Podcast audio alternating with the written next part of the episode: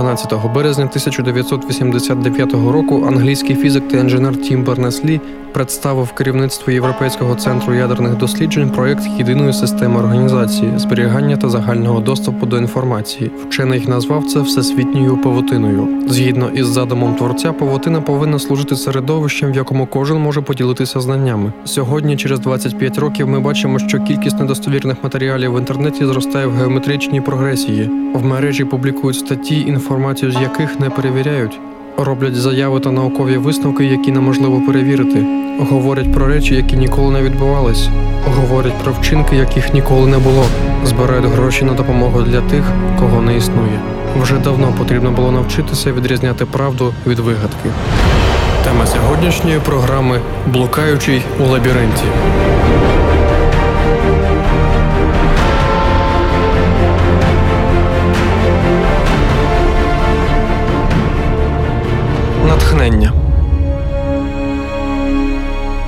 Цю історію розповів мені мешканець України, але захотів залишитися анонімом.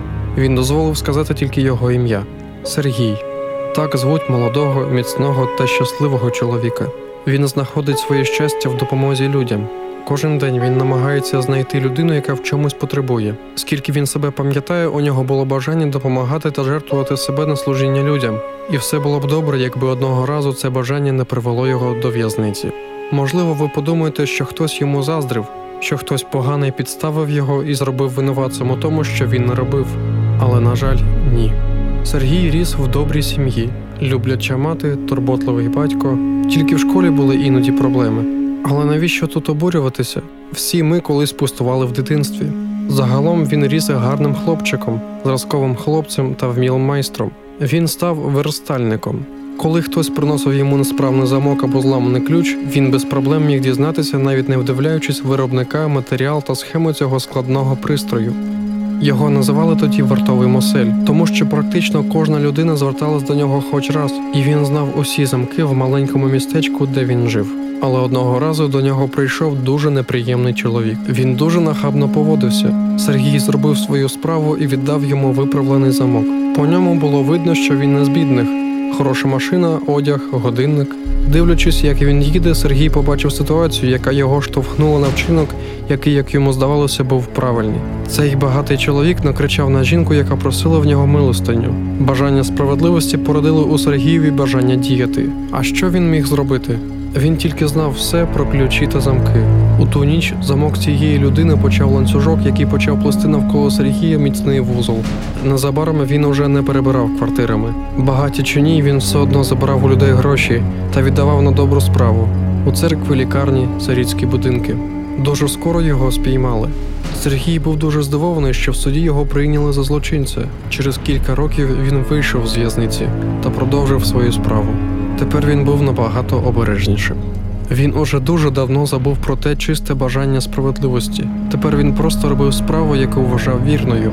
Хоча він віддавав все для Божої справи, його вчинки не були бажані творцем. Його нічого не зупиняло, адже він був повністю впевнений в тому, що робить правильну справу. Одного разу в черговій квартирі все пішло не так, як він планував. Замок відкривався важче, хоча був дуже знайомий. Гроші відразу не знайшлися, було важко прибирати за собою сліди. І Сергій вже хотів йти ні з чим, якби не побачив величезну суму грошей на столі. Він швидко схопив гроші та подумав, скільки ж благословень може бути за таку пожертву. А потім його очі опустилися, і він побачив чек і напрямок клініки на операцію. Це була крихітна дівчинка.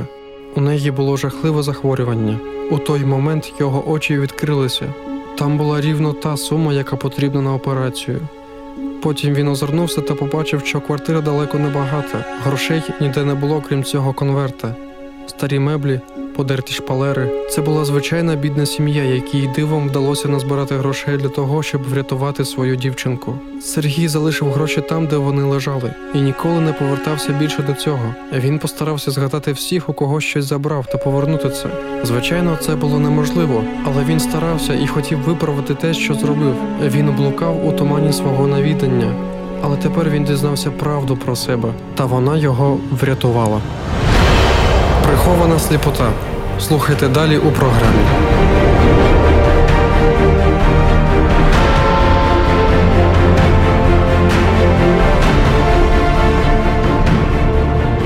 Натхнення. Реклама. Існують питання про минуле, сьогодення та майбутнє. «10 запитань до Бога це курс уроків, який відповідає на вічні питання: що буде після смерті? Чи буде кінець злу та стражданням? Як подзвонити Богові? Для більш детальної інформації дзвони за безкоштовним номером 0800 30 20 20 або заходь на сайт hope.ua, де ти неодмінно знайдеш відповіді на всі найважливіші запитання. Реклама. Тема сьогоднішньої програми Блукаючий у лабіринті.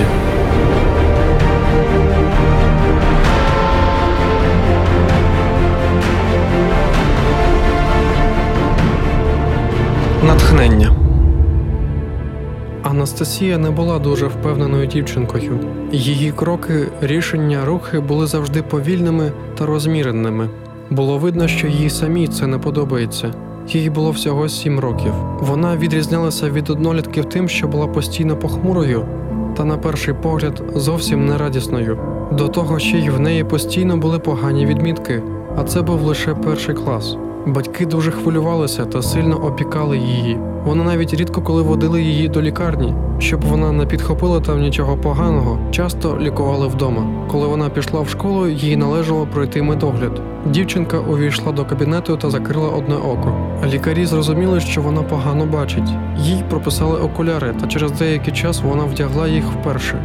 Як розповідає батько, вона говорила: Татко, я й не знала, що цей світ такий гарний. Він такий прекрасний. Ця досить коротка, але дуже повчальна історія свідчить нам про те, що велика частка людського щастя припадає на його світогляд. Для цієї дівчинки інформація, яку вона отримувала через розмите зображення правди про світ, не давала їй бути по-справжньому щасливою. Омана робила її життя хмарним, додавала їй невпевненості та закривала від людей. Так само й Сергій, який був затуманений перед правдою, блукав у своїй псевдореальності, хибній уяві. Він багато чого накоїв за той час, поки його очі відкрилися. Навіщо нам повторювати помилки інших? Тепер ми знаємо, до чого можуть призвести неправильні переконання. А де ж шукати правду? Інтернет з'явився 25 років тому та постійно змінюється та поповнюється. Це створює для нас небезпеку бути оманутими. Але пам'ятайте, що ви завжди можете знайти достовірну інформацію в одному дуже древньому джерелі. У нас є більш давня книга Біблія, яка вже давно старша від всесвітньої павутини в 100 разів. Але головне, що у неї є автор, який завжди чує своїх читачів та відповість на будь-які запитання.